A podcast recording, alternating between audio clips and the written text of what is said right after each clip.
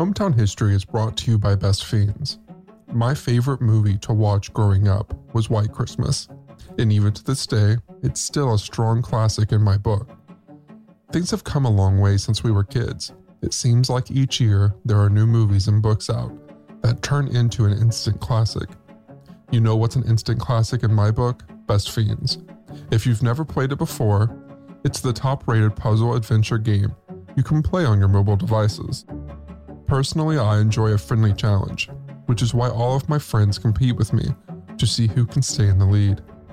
When you connect the game to your social media, you can see where all your friends are, including your family. It's super fun to play too, so I tend to play in my downtime. With Best Fiends, the fun never ends. And no exaggeration, there are over 5,000 puzzle levels and counting. So if you were worried you'd get to level 3,247 and run out of fun, well, don't be. They always have updates with more levels and events, so the game is always adding fun new challenges. Download Best Fiends free today on the Apple App Store or Google Play. That's Friends without the R, Best Fiends.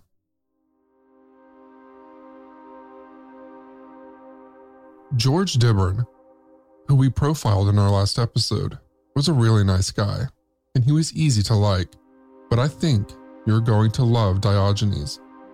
Okay, maybe you won't love him, love him, or even like him very much, but you're going to like him, at least a little, because he's like a funnier, smarter version of your most antisocial impulses run wild. He wasn't particularly nice, and he lacked Dibburn's naive idealism, but he was a genius a legend, a maverick, and also kind of an idiot all at once. You might think of Diogenes as the misfit of all misfits, the godfather of all those rejects who defy the norms of traditional society and put the rest of us on trial for our conventional suburban lifestyles. In contrasted with the earnest, but relatively humorless manifestos of Dibburn Diogenes is a breath of fresh air.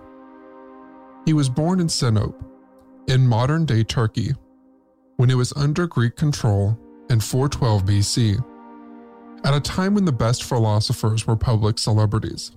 Think of a combination of Kardashian fame and the respect given to a physicist like Stephen Hawking. So it makes sense that when Alexander of Macedonia, also known as Alexander the Great, visited Diogenes' final hometown, Corinth, toward the end of his life, he sought out the celebrated philosopher. The encounter that followed would be one of the more memorable in both men's lives, and a bit baffling for Alexander, who seemed to intimidate pretty much everyone but this rogue Corinthian sage. Before we get to that, you should know that the two men had a history. Diogenes had been captured by Alexander's dad, King Philip II, during a bloody campaign in Greece. Philip had heard rumors that Diogenes was spying for his enemies and confronted the philosopher with charges of espionage that would have warranted his execution. Diogenes responded by simply saying, I most certainly am a spy, Philip. I spy on your absence of wisdom and common sense which is the only thing forcing you to go and gamble your kingdom and your life in a single moment. After that, Philip left him alone. Maybe he was convinced no actual spy would talk like this, or maybe he realized Diogenes was too aloof and independent for the intrigue of spycraft. Or maybe kings just have a small soft spot for that kind of bravado. In any event, Diogenes was off the hook, and his next encounter with the Argead would be with Philip's son, the legendary conqueror of worlds, Alexander the Great. Alexander seemed to share his father's soft spot for eccentrics and made it a point to locate Diogenes on his lone trip to his hometown. When the warrior king found the philosopher, he was sleeping outside in the middle of the day. At the time, Alexander was arguably the most powerful man in the world. His kingdom stretched from Africa to India and throughout his life he won every single battle he ever commanded. His fame and glory have been rivaled by maybe a handful of people in human history. Even today, millennia later, we call him the Great. When he woke the sleeping Corinthian, out of respect for the older man, he asked if there was anything he might do for him, with the greatest kingdom in the world at his disposal. Diogenes responded, Yes, you can move about three feet to the left. You're blocking the sunlight. And just in case the king hadn't realized how unimpressed he was with all his wealth and power, Diogenes distracted himself with a nearby pile of human bones instead of paying attention to his famous guest. When Alexander asked what he was doing, Diogenes responded, I'm searching for the bones of your father, but cannot distinguish them from those of a slave. The whole episode was a bit jarring, but Alexander was not a petty person. He was a genius too, of a more conventional kind, and greatness recognizes greatness. He quieted the outrage of his servants and said to them, If I were not Alexander, I would want to be Diogenes. To which Diogenes replied, Even if I were Alexander, I would still want to be Diogenes. Diogenes wasn't saying he was the better person. He wanted Alexander to know that his life of poverty made him happier than Alexander's power and prestige ever could. He wanted Alexander to know that all the glory and all the money in the world would never satisfy his deepest longing, would never make him whole. So when Alexander offered him the world, Diogenes essentially declined. And Alexander knew deep down that Diogenes was right, which is why he said what he did. This one exchange goes a long way to framing the philosophy of this singular person. He lived in poverty with no possessions and barely any clothes. He spent most of his life in the streets and lived the life of a slave and a beggar, believing that true happiness and contentment has nothing to do with status or material wealth. A later philosopher, who was a fan of Diogenes, Epictetus, summed up his hero's idea of what it means to be a good philosopher. It is his duty, then, to be able with a loud voice to say, like Socrates, Men, to where are you hurrying? What are you doing, wretches? You seek for prosperity and happiness. Where they are not, and if another shows you where they are, you do not believe him. Why do you seek it? In the body. It is not there. In possessions, it is not there. But if you do not believe me, look at Croesus. Look at those who are now rich with what lamentations their life is filled. In power, it is not there. What do the powerful say? Hear them when they groan, when they grieve, when on account of their glory and splendor, they think that they are more wretched and in greater danger. Is it in royal power?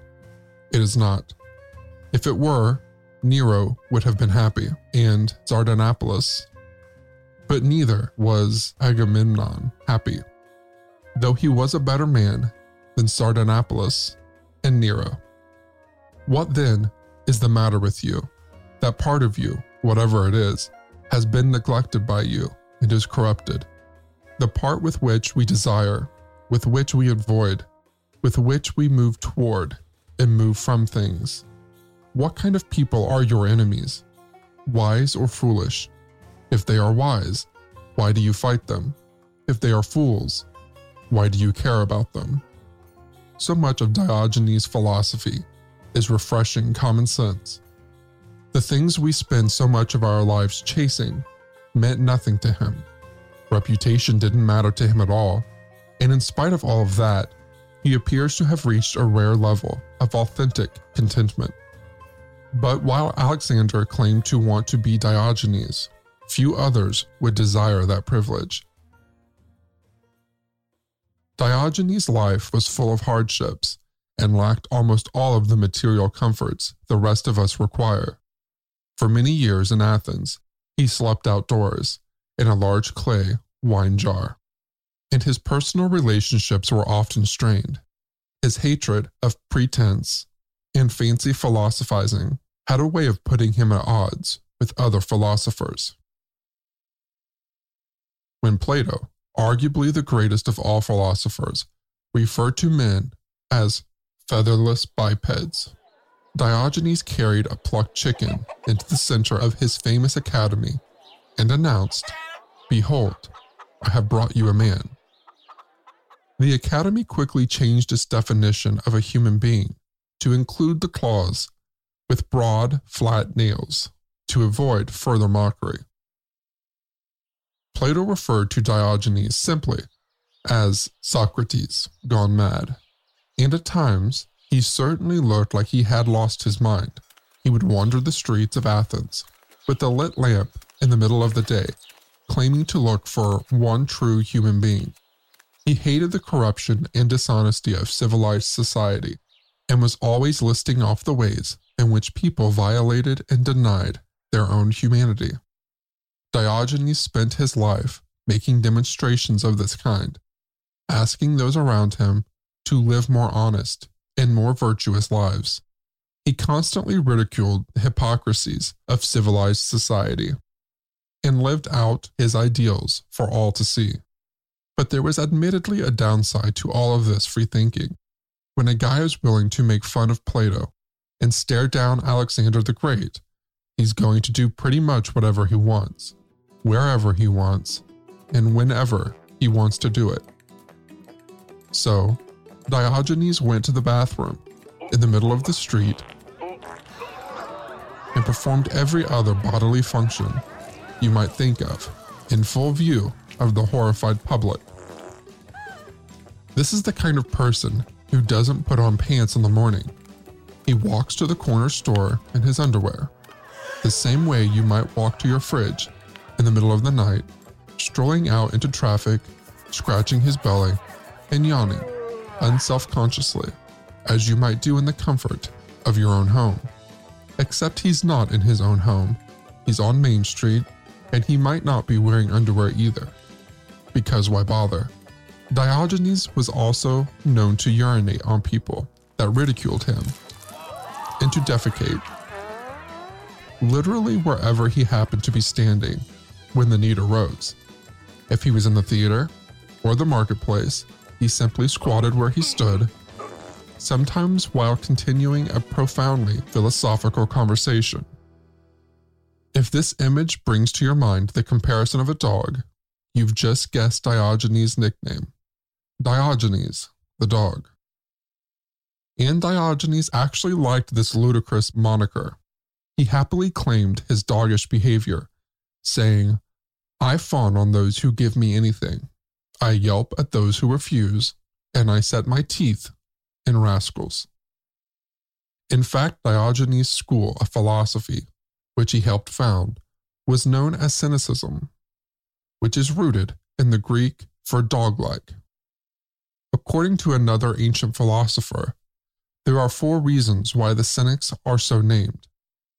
First, because of the indifference of their way of life, for they, like dogs, eat and make love in public, go barefoot, and sleep in tubs and at crossroads. The second reason is that the dog is a shameless animal, and they make a cult of shamelessness, not as being beneath modesty, but as superior to it. The third reason is that the dog is a good guard, and they guard the tenets of their philosophy. The fourth reason is that the dog is a discriminating animal which can distinguish between its friends and enemies.